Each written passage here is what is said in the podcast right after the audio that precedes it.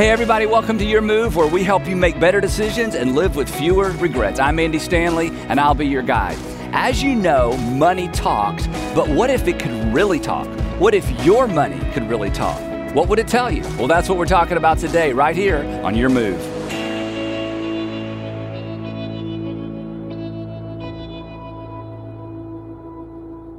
So, if our money could actually talk, do you ever wonder what it would tell us. Because if our money could talk, assuming it was for us and assuming our money was trying to help us, um, I doubt would, that we would be shocked at all at what our money would tell us, right? Because we kind of already know. I mean, if our money started talking, our response would be along the lines of, yeah, yeah, yeah, yeah, I know, I know, I know. Yeah, I, I should have known. No, I shouldn't have. The shocker, I think, in this whole series that we're going to talk about is not what our money would say. The shocker, that I hope is a shock to you and a, and a, pleasant surprise, the shocker is the parallel between what our money would say if it could talk and what Jesus did say when he did talk. In fact, you, you may know this if you grew up around church, but Jesus actually said more about money than heaven. But the interesting thing that may be a shock because of the way preachers talk about money is Jesus never asked for any money. He talked about it all the time and never asked for any except for one occasion we know of. He asked somebody to borrow a coin. He did a coin trick. Not really. Anyway, he used it as an illustration, and then, the best we can tell, he gave the money back. So, what was he up to? What, what was this about? What, and what we discover when we read the Gospels is when it comes to money and possessions, Jesus really was up to something and he really was after something, but as it turns out, it wasn't anybody's money. So let's jump in. If your money started talking, and if money could talk, one thing for sure it would tell us is this I, I being money, I can add meaning to your life, but I'm not the meaning of life. I can add meaning to your life, but I'm not the meaning of our life. It, money would remind us that it is a much better means than an end. In fact, if you make money an end, you may end up alone. But using money as a means to an end is what makes money meaningful. Now, this is a really important little um, statement I'm about to make because this lands on all of our lives, and this isn't like a Christian thing or a non-Christian thing. This is just this is just a thing thing. Being a means to an end. I want you to think about this. Being a means to an end is what makes anything meaningful. Being a means to an end is what makes anything meaningful. This is why we don't have Segways. You didn't get that. Okay, have you ever ridden a Segway? It's like if you've ever ridden a Segway, you think, this is the coolest thing in the world, I need one. And you can never come up with a reason for why you should have a Segway. Even if they were less expensive, you just, they're just, they just didn't catch on because they, we just couldn't figure out a meaning. So they became meaningless. They're interesting, they're fun, but there's just, they're just not a means to an end that anyone's come up with yet. The thing that makes anything or anyone meaningful is when that thing or that person becomes a means to an end. That's what it means to have meaning. That's what meaning actually means. And it's true for you as well. If you want to have a meaningful life, you have to come up with a way of being a means to an end that goes beyond you. And here's what we're going to discover when you decide to be a means to an end, your money becomes a means rather than an end as well. And you will begin to view all of your money, you will begin to view all of your resources, you'll begin to, to view your net worth, you'll begin to view everything as a tool. And this is exactly, we shouldn't be surprised, this is exactly what Jesus taught in one of his, Are you kidding me? Did he really say that? Parables. So, Luke was a first century doctor who um, actually got the information about the life of Jesus and put it in an orderly chronological order for his first century audience. And it was so valuable to the church, they meticulously copied it. And eventually, it was collected with some other New Testament documents and became part of the New Testament, which became part of our Bible. And so, Luke, who thoroughly investigated all these things, records for us several of Jesus' parables. And one of them is a parable about money and possessions. And here's what Luke said that Jesus said said. Jesus told his disciples, and the disciples are the general group of people that follow Jesus everywhere, including the apostles, but broader than that. Jesus told his apostles there was a rich man, and they knew immediately this wasn't a true story. Jesus was making this up in order to make a point. There was a rich man whose manager was accused of wasting his possessions. There was a rich man who had so much to manage, he couldn't manage it all. He had so much to manage it, he hired a manager who bought and sold and traded with his name. And he got wind of the fact that this manager was doing deals on the side or doing something dishonest that made him nervous. So Jesus continues. So this rich man who had too much to manage, so he had to have a manager, called the manager in and he said, Hey, what is this I hear? Word on the street is you're not dealing with my stuff well. You're not being very accountable. You're not being honest. You're not representing me well with my stuff. What is this I hear about you? Give an account of your management. That is, get the books together, finish up whatever you're doing, because you can no longer be my manager. You cannot be my manager any longer. So he fires him. But before he lets him go, he says, You're fired, but I need you to kind of tidy up, you know, all the loose ends, bring me the big notebook, give it to me, and then you're out of here. You can no longer be my manager. Jesus continues. Everybody's leaning in because he's such a good storyteller. The manager in the parable, this is Jesus teaching, the manager said to himself, and this is the key word, What shall I do now? What shall I do now? Oh no, I wasn't expecting this. I've been caught. What should I do now? My master is taking away my job, and I'm not strong enough to dig. I'm an inside guy, and I'm ashamed to beg. I have my pride. And suddenly he finds himself, the guy in the parable, with a little bit of time and a little bit of opportunity to figure out where he's going to go and if anybody is going to take him in. So he thinks about it and he comes up with an idea. And he says, I know. I know what I'll do. I know what I'll do so that when, because this is all about time, when I lose my job here, I'm losing it, people will welcome me into their houses. So he comes up with a plan to make sure that when he's no longer employed by the rich guy, he has some place to go and someone to go to. So here's the plan that he came up with. So, this is Jesus telling this parable. So, he called in each one of his master's debtors, and his master probably had a lot of debtors. He just gives us illustrations of two of them. He calls in each of the people who owed his master something, people he'd been doing business with. And he asked the first one, How much do you owe my master? And this gentleman said, Well, I owe your master 900 gallons of olive oil, he replied. And the manager told him, Take your bill and sit down quickly. Sit down quickly before anybody sees. Sit down quickly before anybody finds out. Sit down quickly because I don't have much time. Sit down quickly and make it out for 450. So the guy's like, absolutely, let's just, let's just finish this up. Said, boy, this is, this is amazing. Thank you. Thank you. Hey, if you ever need anything, call me. Ah, yeah, I might, I might do that. Then he asked, Jesus continues, then he asked a second, and how much do you owe my master? A thousand bushels of wheat, he replied. He told him, take your bill and make it 800. Just 800, yeah, let's, just, let's just finish this account out. Just make it 800. Let's just wrap this thing up. Wow. Well, thank you. Hey, if, if there's ever anything I can do for you, just, just let me know. Don't worry, you, you may be hearing from me sooner than you think. And the implication is he did this over and over because Jesus in the parable said he went to each one of the, the, the, people who had done business with his master and he settled these accounts so he could have all the accounts settled, but he gave everybody these huge, huge discounts. Now, in the parable, when his boss, when the rich guy finds out, or the way Jesus says it is, the master, because you know the master is going to find out about this, right? The master and everybody in Jesus' audience is thinking, oh man, this guy's going to jail. If you have not heard this parable before, you think the same thing. And the reason you think the same thing is because Jesus is the master storyteller.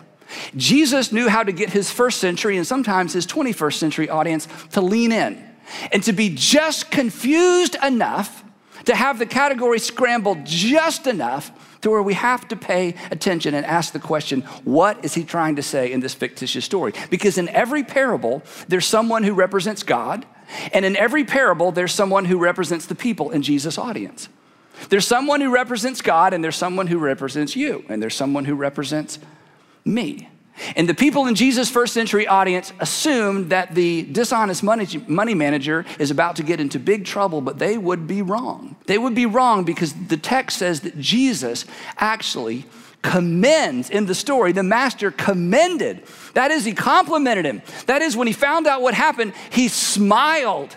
He high fived him. He slapped his knee and he laughed and he said, You got me. And the text says that Jesus said inside this made up story in order to make a real point. He said, The master commended the dishonest manager because he had acted shrewdly. He commended him in the parable because this guy had thought it through.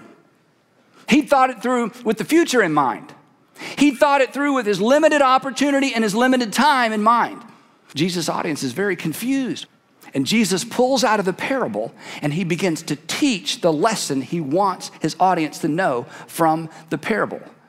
That in the kingdom of heaven, the way that God views wealth and money and possessions is different than the way we view it. And here's how he views it. And this is the lesson, this is the takeaway, this is the application of the parable of the unjust, dishonest money manager. He pulls out of the parable and he looks at us, he looks at his first century audience, and here's what he says For, now he's out of the parable, for the people of this world, the people who live their lives as if all there is to life is this life the people who live as if it's only about a birth certificate and a death certificate. The people that live as if all you see is all there is and all you get. The people of this world, he said, are more shrewd. That is, they are more thoughtful. They think things through better. They are more shrewd in dealing with their own kind than are the people of the light. And the people of the light, in that particular context, he was talking about the Jewish people who had an eternal promise from God that God was going to do something fabulous through the nation. He's saying that the people who have the covenants, the people who have the promises of God, sometimes aren't as thoughtful and don't think things through as well as the people that just assume that all there is to this life is this life and that if there is a God, he's not that interested in my life. And then this is expanded to those of us who put our faith in Jesus. Anyone who believes that there's more to life than life, that there's life beyond this life, he says the people in this world oftentimes they think it through better than those of us who think in terms of or are supposed to think in terms of eternity. Those who live within or who are supposed to live within a broader context. The money manager was commended for taking full advantage of his limited time and his limited opportunity. Jesus' point is the reason this guy was commended, it's not because he was dishonest. He was commended because he took full advantage of his little bitty time and his little bitty opportunity. And Jesus' point for you and for me is simply this that we are to do the same. That when it comes to our money and when it comes to our wealth and when it comes to our income, we are to view it within the context not simply of this life, but the broader context. And we are to ask the question how do I get maximum use out of it in light of my little bitty time on this planet and the little bit of opportunity that comes my way? And then, just so we don't miss it, Jesus leans in and he gets very, very specific. And he gets so specific that the first time I read this parable as an adult and really understood the implications, it really was life changing and life shaping for me because Jesus now gives an imperative. If you're not a Christian, you don't have to do this. Okay, please don't hear me telling you what to do. I have no authority over you. And if you're not following Jesus, he doesn't have any authority over you either. However, there's some takeaways for you, so hang on. But if you're a Jesus follower, Jesus leans in and he says, I tell you, in other words, pay attention. I'm talking to you now. This isn't a story. I tell you, this is the command use. Why? Because it's a means to an end. It's not the end, because it's a tool. Use worldly wealth to which we might be inclined to say, well, what other kind of wealth is there? Aha, good question. You're paying attention.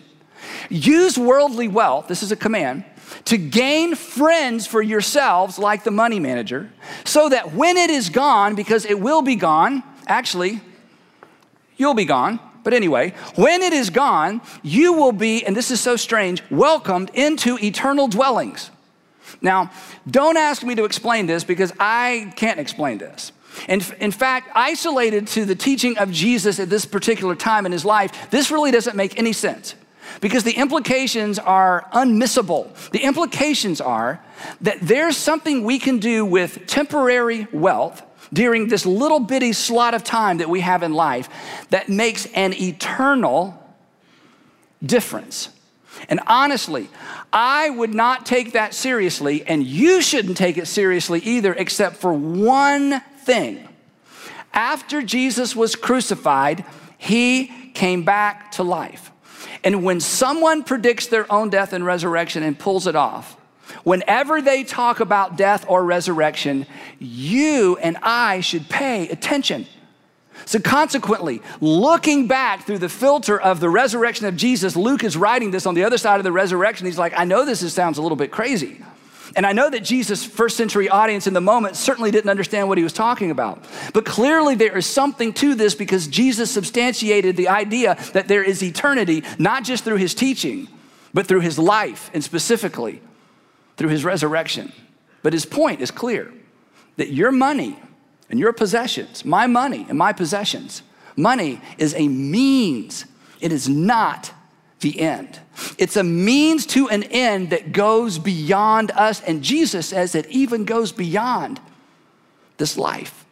The, the implication is that our right now resources, that our right now resources, that your right now resources have the potential to make a forever difference that we can't take it with us. We've heard that our whole lives, right? We can't take it with us. But there is a way for us to have something to show for it beyond this life. It's a means to an end.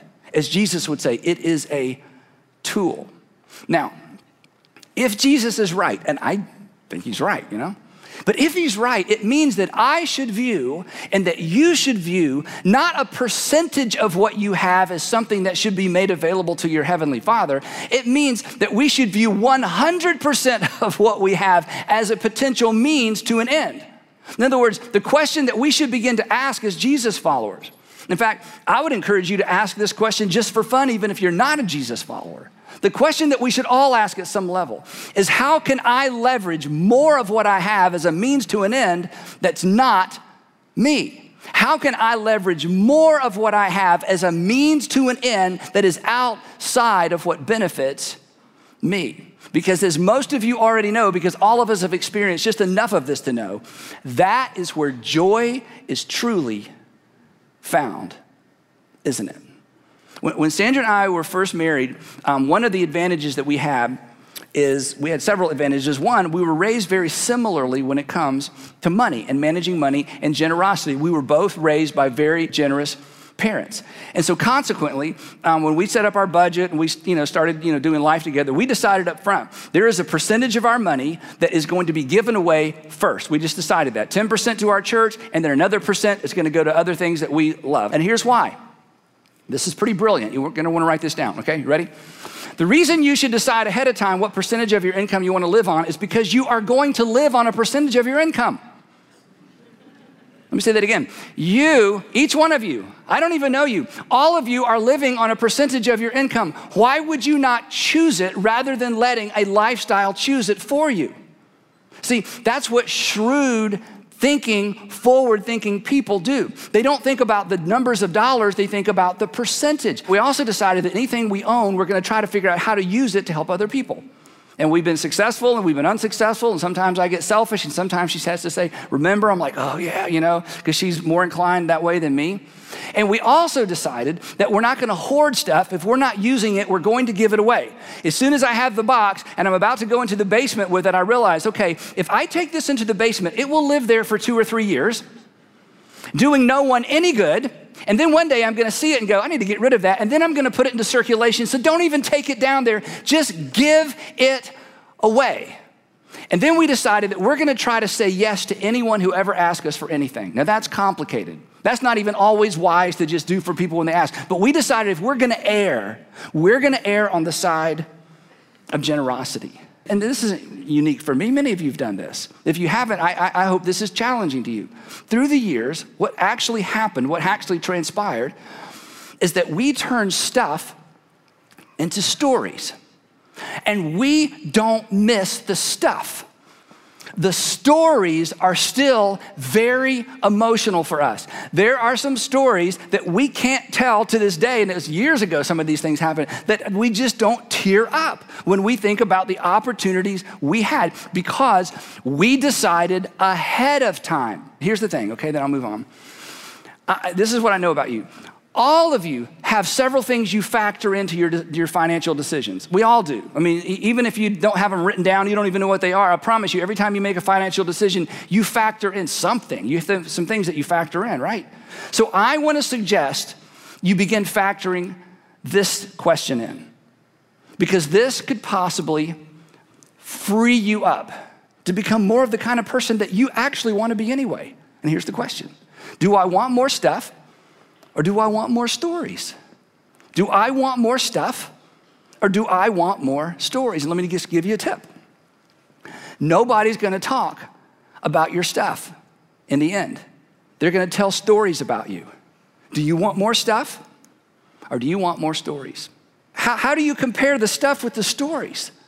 And yeah, we got to make a living, we got to pay our bills, got to get our kids through school. I get all that. I'm not advocating irresponsible living. I'm just saying, I think you should factor this in. What do you want? More stuff or more stories? Now, here's Jesus' point. His point is simply this money. Money can add meaning to your life when you use it as a means to an end that goes beyond you.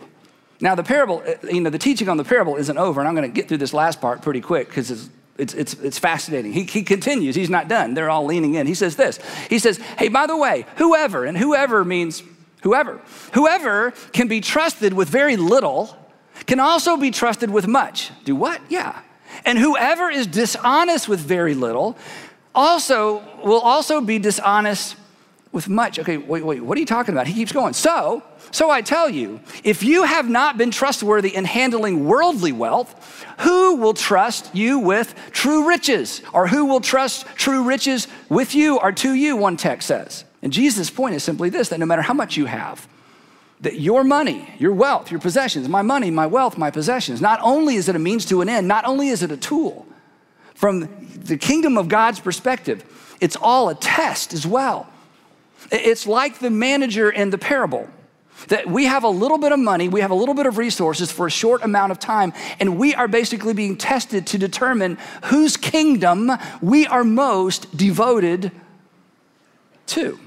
The bookended kingdom of this world, or the kingdom in which there is more to this life than what we can see and that goes beyond the bookends of our physical lives. But he's not done. He says this. And by the way, as we wrap up, if you have not been trustworthy with someone else's property, it's like, wait, wait, wait. What are you talking about? I mean, this is my paycheck. This is my money. I have the deed to the house. You know, I have the title to the car. I mean, I own stuff. This is my stuff. If you have not been trustworthy with someone else's property, who will give you property of your own? Wait, we're late. Okay, okay, I, I, I've lost you. But if your money could talk, and if my money could talk, I think it would confirm what Jesus is saying at the end of this teaching. And your money would remind you hey, by the way, if you've forgotten, I will still be here when you're gone. And the moment you think you own me, I own you. Because you, like the money manager, are a steward. You are a manager. You are not an owner. In fact, you're going to leave it. The fact that you're going to leave it indicates the fact that you couldn't possibly own it or you would take it with you. But if you're not an owner and you're a manager, here's a question everybody should ask Who am I managing it for? For who? I mean, if, if you're just stardust, if you're just an accident of, you know, evolution by natural selection, then I don't know how to answer the question who you are managing this for because you are going to leave it all behind. We all know that. Nobody argues with that. But think about this. If in the beginning God created the heavens and the earth, and if in the beginning God created mankind in his image, and if in the beginning God made us as a race stewards of this planet, and he gave each of us a little bit of time and a little bit of opportunity and a little bit of resources to manage.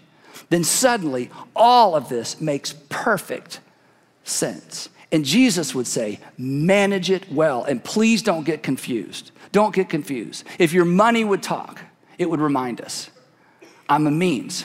I'm a means. I'm not an end. I'm a tool and I'm a test. I can add meaning to your life, but don't be confused. I'm not the meaning of your life. So, as we wrap up, I want to ask this question, then we're going to pick this up next time. What, what do we do with all this? I mean, where do we start? I think the place to start is the place that Jesus is pointing to. And the, the place to start is not an amount of money, and the place to start isn't even really a percentage. The place to start is with the bigger question. The, the big question that really most people never stop to ask and consequently never have an answer for. A, a question that on the surface seems to have nothing to do with money, but in the end it has everything to do with money. So here's the question I want to leave you with if being a means to an end is what gives your life meaning and purpose, to what ends do you want your life to be a means? If being a means to an end that goes beyond you is what gives your life purpose and meaning, to what ends, it doesn't have to be one thing, it shouldn't be one thing. To what ends do you want your life to be a means to? What, and we've asked these questions before. What do you want people to celebrate about you? when you're gone? What would I want people to line up to thank me for at the end of my life? I don't even know you, but I know you enough to know this. The answer, the answer you wouldn't give this answer, well, here's, here's what it is for me it's accumulation, consumption, upgrades, fashion forward, a house full of stuff. Uh, that's the meaning of my life. Nobody chooses this on purpose. Listen to me.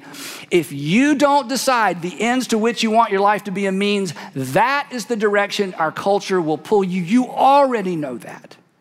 And you don't want to spend another season of your life like that. I know you don't. Nobody does. She ate, she drank, she was married, then she died, right? I mean, that's just not, I mean, that's not a legacy, right? That's a life poorly lived. Here's the thing, I'm done. When you answer, look up here, when you answer the big question, when you answer the big question, and you start wrapping your heart around the answer to the big question, your money will follow because money is a means to an end. Money is a tool, it's not the goal.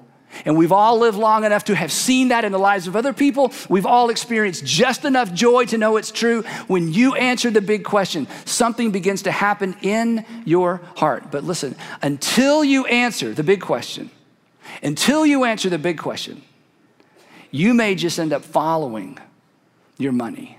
And that would be a shame because live for yourself, you'll only have yourself to show for yourself, along with some stuff for people to fight over when you're gone. So, this, this week, here's the question I want you to wrestle with. If being a means to an end is what gives life meaning, to what ends do I want my life to be a means? And when you identify and embrace the answer to that question, your money will begin to follow and you will begin to view everything you own, everything that comes your way, as a means to an end, as it was intended to be.